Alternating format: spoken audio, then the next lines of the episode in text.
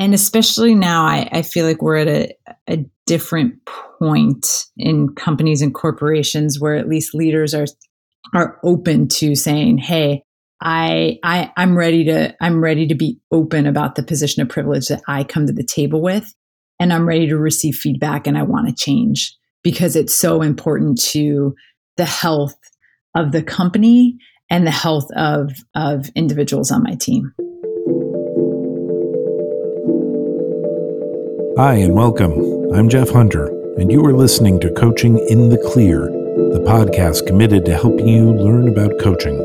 Coaching is more popular than ever, and we believe that sharing in depth personal conversations about coaching experiences is the best way for you to learn whether coaching is for you and how you can get the most out of your coaching practice. We are especially interested in how people use coaching to unleash their potential while creating market leading big change businesses. Coaching in the Clear is a production of Talentism, a business dedicated to helping the world's most ambitious leaders achieve their ultimate goals by systematically turning confusion into clarity. We send out a weekly newsletter called The Sense Maker, where we offer our latest thinking about issues affecting big change companies and their leaders, as well as provide other helpful content to enable you to unleash your potential. Learn more and sign up at talentism.com. Today, we're speaking with Carrie Van Voris. For over 15 years, Carrie has been completely focused on the world of talent, attracting, placing, and growing people across the technology, financial, and healthcare industries. Carrie is currently Chief People Officer at Oscar Health after leadership positions at Amazon, Microsoft, and Bridgewater. We'll talk about inspiring individuals and finding their loyalty to the purpose of an organization. Using that inspiration is a common thread for different styles of coaching in the way that focusing on blind spots can be the best approach to increasing effectiveness.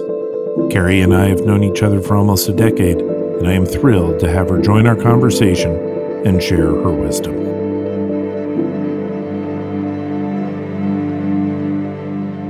So, Carrie, thank you so much for being a part of Coaching in the Clear and welcome to our podcast. Thanks for having me, Jeff. I'm really happy to be here and having the opportunity to chat with you. Fantastic. Okay, so let's just start at the beginning. What was your first experience with a coach?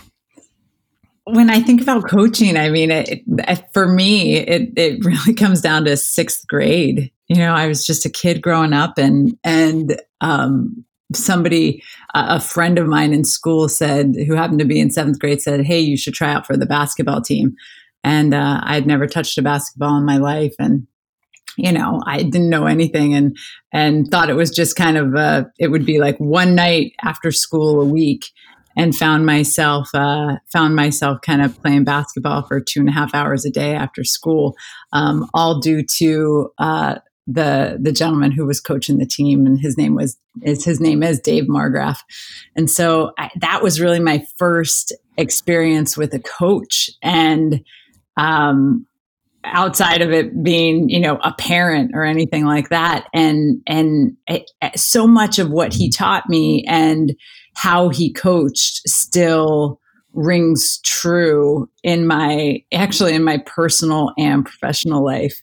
Um, I mean, one of the one of the biggest things that I I realized about him is that he coached each one of us on the team very differently. And he was adept at recognizing what would motivate each one of us and how there were some of us that really responded to encouragement and positive reinforcement and there were others on the team um, particularly one one girl who was just an incredible athlete that um, that responded more to uh, with the coaching that was that was really hard and actually was much more negative and much more about everything that she was doing wrong instead of pumping her up and and motivating her to um, with encouragement. And I, I found that both super interesting and uh, and and also really effective. So you bring up a great topic, and, and, what I've experienced over the course of doing these podcasts is typically this will come up later, but you just gave a great intro uh, segue into it. So, two things. One, I want to explore what makes somebody coachable, mm. and you have a you have a great perspective on that because as a, a leader at Oscar, you're a person who thinks about you know coaching and how coaching will work with leaders, et cetera. And so, I want to talk about that. Great. And then the the other thing is in our coaching, at least, we're sort of going in, and we check for this when we're we're matching people, but we go in with a very clear goal. What we're trying to do is unleash your potential. And that means we're going to be focusing on trying to get you find your individual point of excellence or greatness and drive you towards it, which means you know, and to do that's really hard, and and you've got to have a certain motivation to want to go down that path, and not everybody does want to go down that path. So we try to sort it out, but a lot of people don't want to go to coaching for that. A lot of people want to go to coaching for something else, for a safe space to explore issues, etc.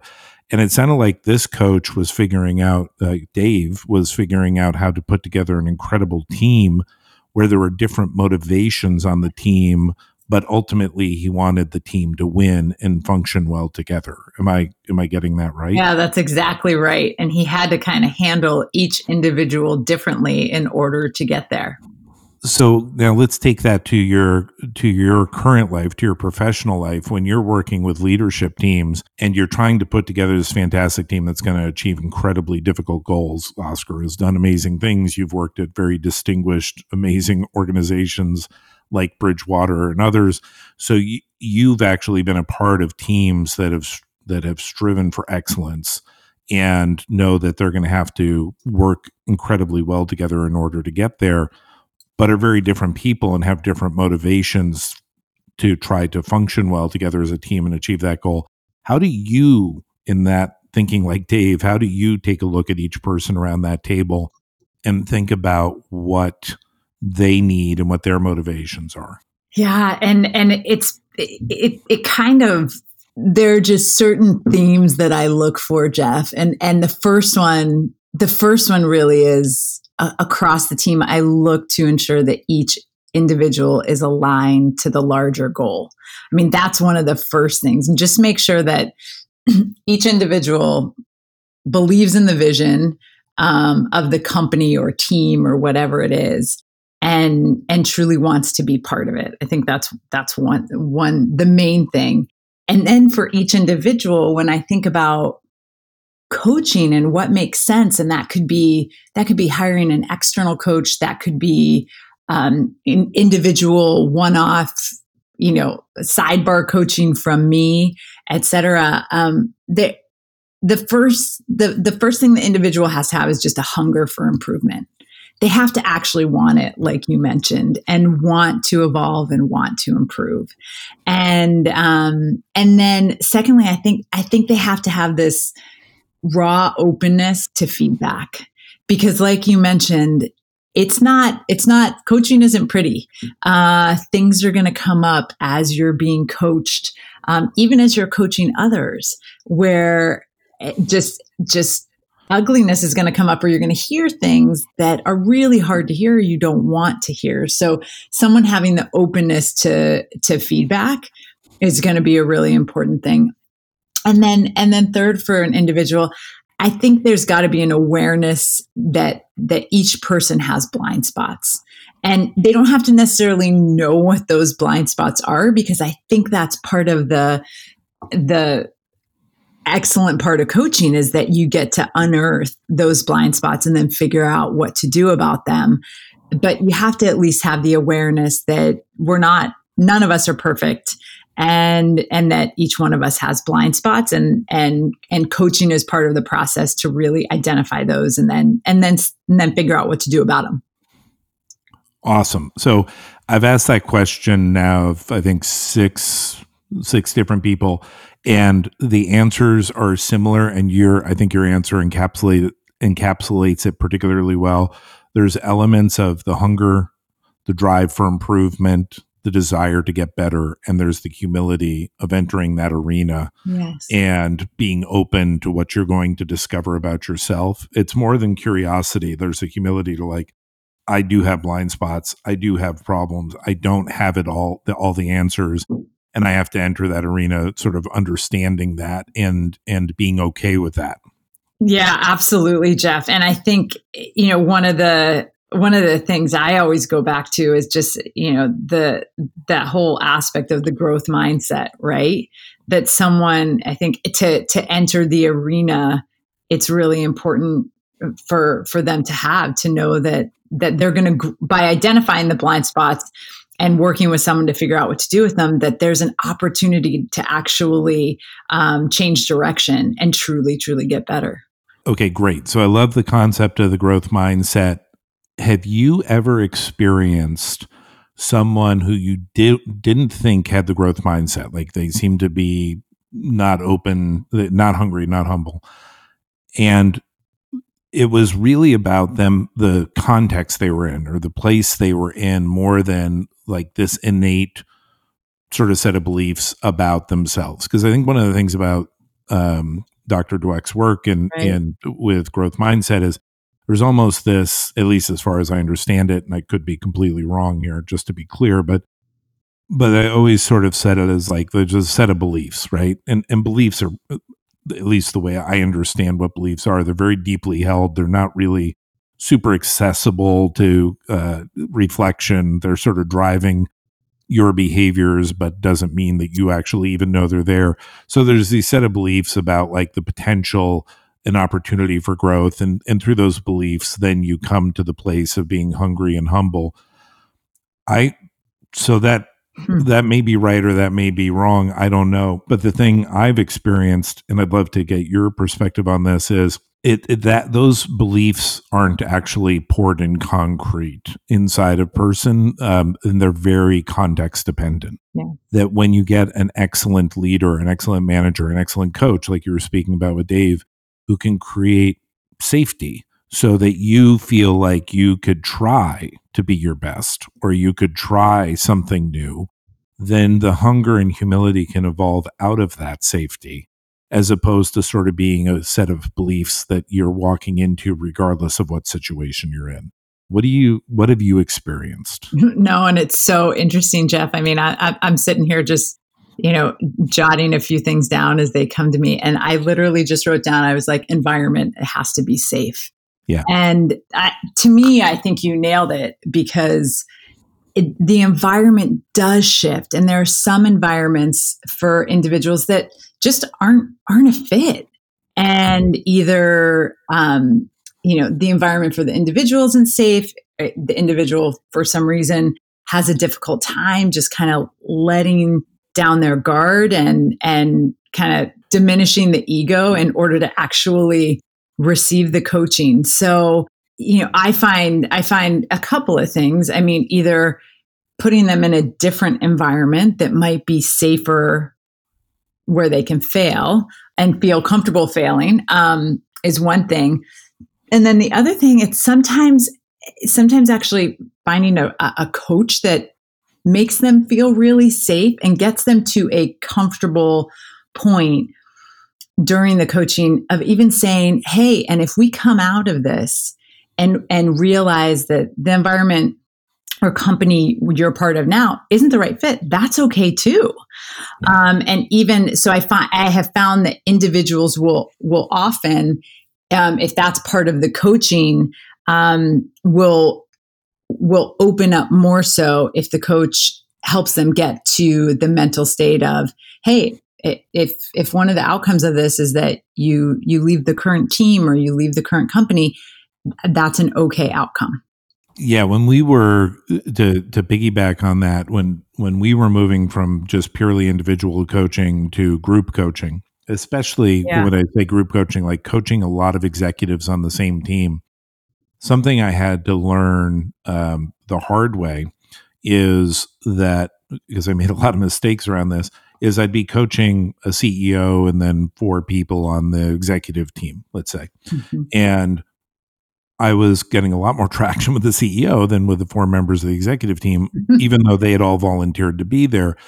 And then one day it dawned on me, I'm like, oh, of course they don't feel safe because they think I'm a conduit back to the CEO. Yeah, yeah, you're working right? the CEO, sure. That's right, because of course the the power the power dynamic, the hierarchy that exists in their world exists in our relationship too. And so it, it drove me to this very simple but important set of principles that I bring when I'm going into those situations and I'll I'll first address it with the CEO and then I'll address it with everybody else individually. When I'm coaching you, I'm just coaching you. Right. I'm not coaching you to get you someplace for someone else. I'm only coaching you to get you to the best place for you. And that might mean that we come to a point where I'm like, yeah, this isn't a good CEO for you. And this isn't a good place for you. There's a better place for you and don't hire me or or anybody at talentism who does this work if you're not going to be okay with that conversation right. because if you're not going to be okay with that this is going to go really badly because i can't build the trust i need to actually just create that that safety so that we can really do the work well one on one does that does that make sense to you? Yeah it really resonates jeff. It's it's it's that it's that trust. It has to be there in order for in order for individuals and teams to open up and and help help move the process forward. And then you know just general comfort with with the outcome maybe looking a little bit different than you thought it might be when entering the the coaching relationship. Yeah and i think it's i would imagine in your role that you experience this as a sort of organizational or enterprise coach because part of the role of the chief people officer is the to be the coach to the team and and to sort of be there for each individual and build that trust while also representing the goals of the overall organization. I've always been fascinated with hmm. people who could do that well. They could be there for the organization. They're there to achieve, as you said, the goals or vision of the organization, but they don't put they don't put that above building the trust of the relationship with the individual executive who they're trying to help unleash their greatness. Um, and so, how do you how do you deal with that tension? How do you think through that? Yeah, it and and it is very interesting because as as a chief people officer, you know, and HR sometimes gets gets a bit of a bad rap, right? Um, because I think you know one of the one of the views about HR is kind of you know that that you you hold a lot of the the company kind of people people secrets and and um, are able to kind of uh, just conduct things in the background and and I actually look at the position completely differently. Um, yes, I, I, you know, when I'm when I'm with a corporation, and you know, for right now with Oscar, yes, I I work for the company, and and the company's the company's goals and best interest are are crucial to my job and i think about that all of the time. Um, and then I, I also i mean i'm the voice of our employees and our leaders and i i deeply care about um, i deeply care about them as a group and i care about i care about our people as individuals. So when i think about be it my peers or or even even our ceo for that matter i it's it's really important to me that they know and understand that I I do have their best interest at heart. And when I say best interest, it's that they are thriving and having the most impact that they are able to have at the company. And and just and just happy and wanting to be there. And and that that in and of itself I, I, I think when as people know that that truly is what I what I want and care about, um, it, it helps to helps it helps to just make it a, a much more straightforward conversation about where they're going or or or the kind of impact that they want and are able to have at the company. We talk a lot about the ability to make sense of what's happening around you. And, and, a little bit later, I want to talk about this concept of making sense of things and connecting it to this concept of safety. But, but what we believe is that if you can't make sense of things around you, you are not productive. Mm-hmm. And, and then companies, you know, when they when they hire someone, they're saying, "Hey, listen, we'll we'll compensate you, we'll invest in you, we'll do these things, and in return, you're going to do great work." And that's the that's the contract, that's the agreement we have. And then sometimes people do great work, sometimes they do incredible work, and sometimes they don't. And when you dig into that, a lot of times it's because the thing you thought you were investing in and and saying, okay, mm. come to our business and bring that special talent you have to help us achieve our goals isn't happening in in that place in your company because they can't the employee can't make sense of what's going on culture manager there's something going on where it's really confusing them and confused people are not productive people and so so i always you know when ceos will will talk to me and they'll say how could you have told my CFO talking to him that like I'm not the right CEO for him. I'm like, look, I'm trying to help this everybody. When you when you've got a confused person and you refuse to acknowledge that and work productively through that, then you're just paying a lot of money to make somebody miserable. Right. And it's a terrible thing to do. It's a terrible thing for you. It's a terrible thing for them. Let's work hard to see if we can work on that and resolve it. But if we can't, trying to ignore it is a terrible uh, is a, the worst uh, option you have and so i don't think in it, when uh, chief people officers i work with who are extraordinary in their jobs they're doing what you're talking about they can hold both the nature of like what's best for the company and what's best for the individual together because they understand when somebody is in their home and they're doing their best work they're helping the company and when they aren't doing their best work and that's not because the manager has done something bad. There's always those cases, of course, but it's just like not a fit. Um, then ignoring that is actually to everybody's detriment, not to everybody's not to everybody's benefit. Right, and and and horribly painful as you yeah. ignore it, and as you mentioned, Jeff, really detrimental to to the business. Yeah, and and and oftentimes I think it it creates just a lingering effect on the individual that that makes it even as they move on if that ends up being the right decision um, it just it lingers with them for a while and so um, getting you know not ignoring it is is is always the right thing yeah when I when I started coaching, I used to tell people, I used to tell executives, they'd say, "Well, give me the secret. Like, what's the one thing?" And I'd say, "Well, the one thing, like, if you could just accept who you are and what you are like, you could be way more successful than you are." And they always told me, "Oh, that's such a foo foo answer," and I'm like, "Yeah, you'll get it eventually. Yeah. like, you'll find your way there. We'll work through it." Uh, now I always say, well, the first thing is um, accept what you are. Second is like get over your conflict avoidance problem because your conflict avoidance problem always leads to bad outcomes.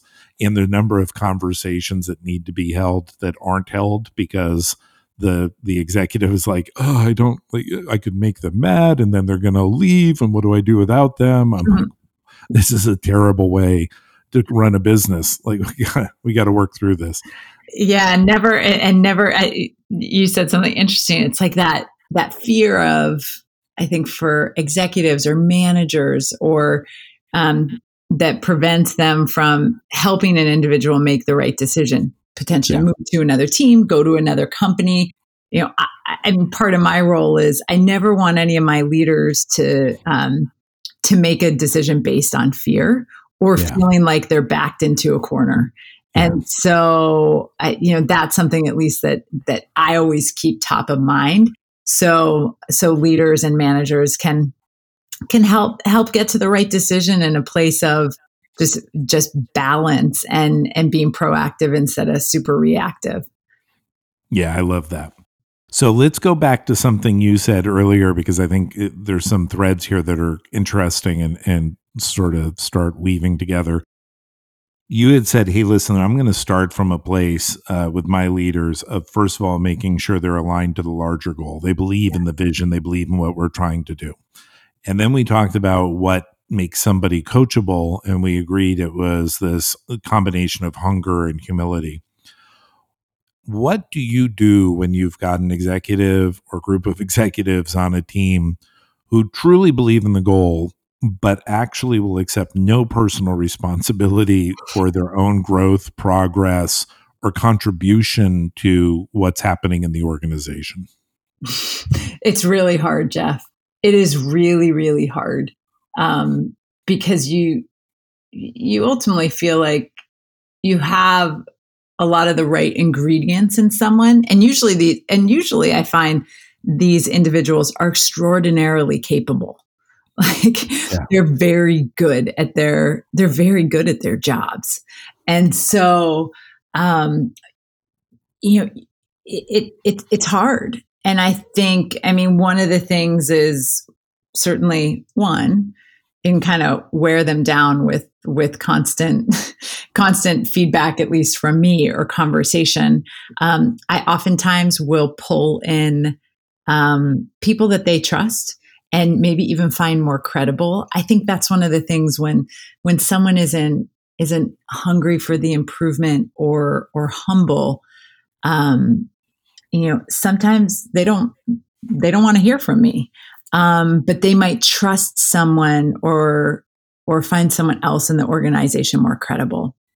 And that's where um a lot of times uh, there can be inroads in in finding finding someone else's voice that's gonna that that is going to be heard better from an individual like that I think that's a, an incredibly uh, fantastic answer. And I, I, just want to call this out to anybody who's um, listening because it took me years to learn what you just said, which is as a coach, when I'm when I'm working with someone and I'm saying, okay, once we get to a certain point, I'm to be I'm going to be by your side as we work towards your goals.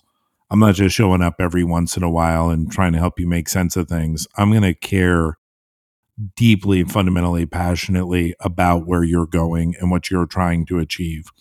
And there will be times where we've identified a problem and I know you're just not going to listen to me and we don't have time to figure out why you're not listening to me. We got to get through to it. And so, mm-hmm. who else can we bring to the table? Who's going to have you go, oh, geez, uh, I hadn't thought of it that way. And I, and I talk about this uh, all the time. My, my wife says, um, yeah, if I ever really want you to get what I'm saying, I just have to like have your mom say it to you or something. Like there's somebody there's somebody else who's got to tell you uh, and and by the way, since she listens to this podcast, um, I'm trying to get better, honey. But uh, uh, but listen, we all have different voices who will listen to at different times, and so often it's the role of a coach or the role of a uh, leader inside an organization to figure out like who who are you going to listen to. It's not just that insight that Dave had in sixth grade with you. Like different people can have different motivations. They're all going to they're also going to listen to different voices. Um, and so I think that's a, a, really fabulous insight that people should should take away from that. So uh, thank you for sharing that. Yeah, good. Okay, so let's talk a little bit about this concept of safety because I think it's a really, I mean, psychological safety is um, sort of the cor- in the corporate lexicon. I think hit about four years ago with mm-hmm. Google's work and really started to take flight, but now it's a frequent topic of conversation and I find that p- different people mean different things by safety. Some people mean when creating psychological safety or a safe environment, they're really talking about people not ever feeling under threat, feeling under, uh, and by threat, I don't, we use that word to mean like, I feel triggered. I feel like you don't respect me, you don't like me. There's something in that that I'm feeling uh, emotionally disturbed or agitated based on an interaction I'm having or a perception about the interaction we're having. So some people just say, "Hey, listen, the place isn't safe if if people are ever experiencing that sort of disorientation or um, discord." And then some people say, no, it's actually like human beings, even when they love each other and support each other and trust each other, get into conflict. It happens.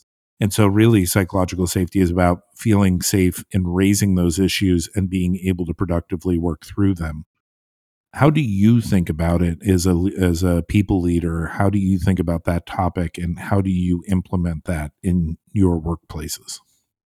Yeah. I, and, and I think it's one of the reasons that um, really understanding as much as you possibly can the kind of culture you're entering into when you join a company is really really important and there are there are some companies that that value this discord or disagreement or or or conflict um, more than others. And I, I think depending on how how an individual is wired that that works really well for some and and for others it it doesn't. So knowing knowing the the the culture you're opting into when you when you when you work start start with the company is really is really important. And then and and I have worked as you know Jeff and you know I have opted in for those kinds of cultures because I think there is such high value in in being able to to to disagree, to receive difficult feedback, um, and to and to work through work through conflict. It's not easy. Um, these cultures uh, and companies are are not not easy places, but I, I I am a believer that they they bring the most out of people, and and I and I even though these cultures are often intense and uncomfortable and hard, I actually think that they're safer um, because in most cases they're transparent, they're honest kinds of cultures, and those are the values that you see from people. One of the underlying things that I think is so critical to having a culture be safe is just um, is just the intention of individuals and uh, that are operating in the in the culture and the values. I think um, they can't be they can't be manipulative. And I think if you you know one of the things that I, I thought about with you know especially having been at Bridgewater is it, it, with the principles is thinking you know it's like really really strong set of of guidance that um, that if you manipulate it, it, it can just really be received in, in a just in a way that that doesn't work and is wrong. And it's kind of like, you know, handing a 13 year old the keys to a Ferrari and saying, like, now this is going to be a really powerful car, but I want you to, I want you to drive it really slowly and, and not like whip it around the street. It's just, it's, it's really difficult. So people have to be, you know, really thoughtful about how, how they're operating within the culture. And I think that um, that helps to create a safe environment. I I think that's well. First of all, you and I met at Bridgewater and worked together at Bridgewater, so we we share that experience. And I uh, not only from my work prior to Bridgewater at Bridgewater, but also as an entrepreneur starting my own companies, try to bring a, a, culture or try to represent a culture and help build a culture where people can unleash their potential and where they can do that not by thinking of safety in terms of I don't ever want to be uncomfortable, but thinking in say of safety more in terms of like I can make sense of what's going on and I can learn really well. Right. And of course, not everybody wants to do that, right? And that's fine. As you as we've talked about, uh, there are there are people who don't understand the value of being uh, hum- humble and hungry. They don't understand the value of that because they've never sure. felt like they were in a place that really rewarded that, maybe paid lip service to it. But if you ever said, Hey, listen, I'd like some negative feedback, they'd instead get like a lot of terrible stuff that made no sense to them. Um, and so, so that always has made sense to me. But one of the things that I've really grown to appreciate over the last five years, and, and, and I, frankly, I, I credit my kids with this. I've grown children who are very active in different communities, and and uh, they've really taught me a lot about just privilege and blind spots. Yeah, and they've taught me a lot about like, hey, listen, when you're a big white guy, you don't even know a lot. You don't understand what's going on with other people, and it, when we take you and put you in a, a position of power, and you have those blind spots, and you aren't every day trying to uncover them and make it better, um, you're you've got a lot of problems and you could be a risk to others. And when when they first started communicating that to me, of course, you're you know you have that classic sort of father reaction of like kids, what do they know? Yeah, right, um, right. But then I real because I of course love them and I was listening to them, I'm like, wow, this is really profound and it's it's impacting me fundamentally. And I I don't think that people. It, it, I love your Ferrari analogy because transparency and truth in giving open and honest feedback and engaging in those conversations is such a powerful tool. Yeah. But in the hands of somebody who's fundamentally blind to their privilege, to their position of power, etc., those tools can often be used to the detriment not only of the company that we all care about, but also that individual. And um, so, how do you, when, because you so eloquently answered earlier about the need for humility and for hunger, and especially around blind spots, how do you work with leadership to help them understand the blind spots they're bringing into the room when they're thinking about concepts uh, or topics like safety? I mean, Jeff, and especially especially now because you you mentioned it, it's like not everyone is aware of the position of privilege that they may walk into the room with and and that's something especially recently as we've been working through just unconscious biases of of of leadership and managers and you know individuals across the board it uh, an, a company needs help. And when i say a company needs help it it's it's really pulling in i have found you know external experts to truly help identify that in individuals across teams um, by utilizing tools by um, utilizing you know impactful trainings.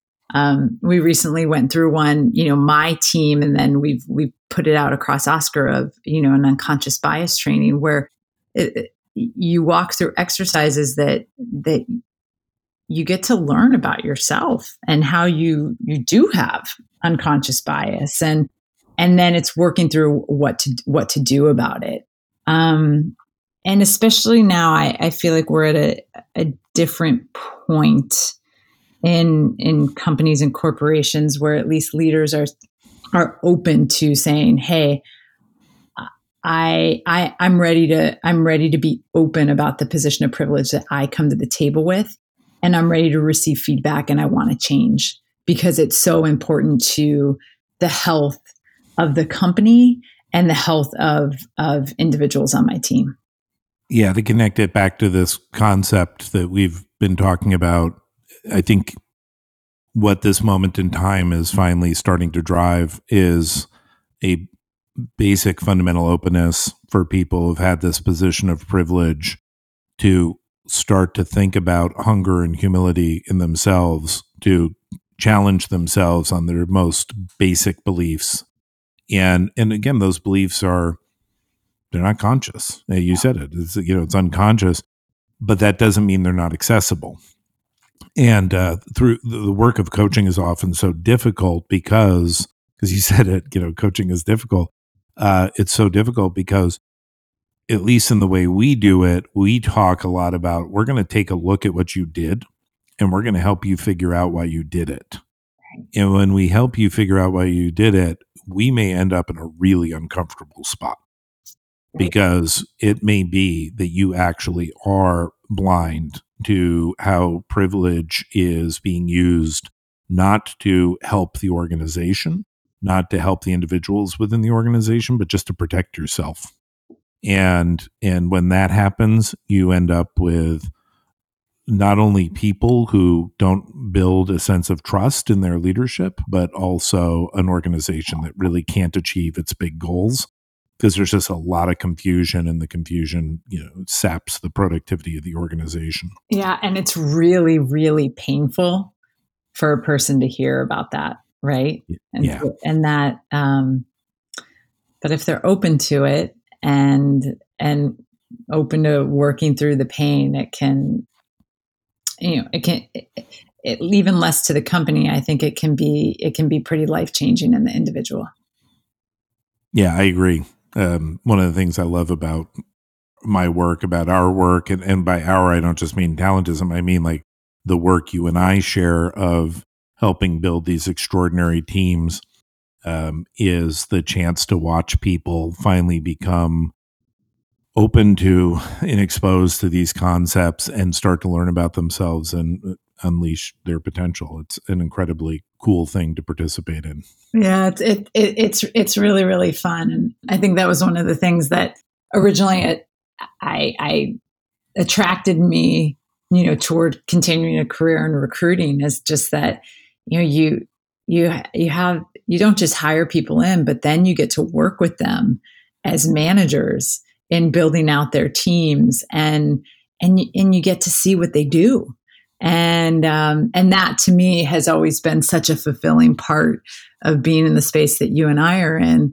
Um, yeah, you, you, get to see what these incredible people that you've helped to to hire um, what what they what they go on to do for the company.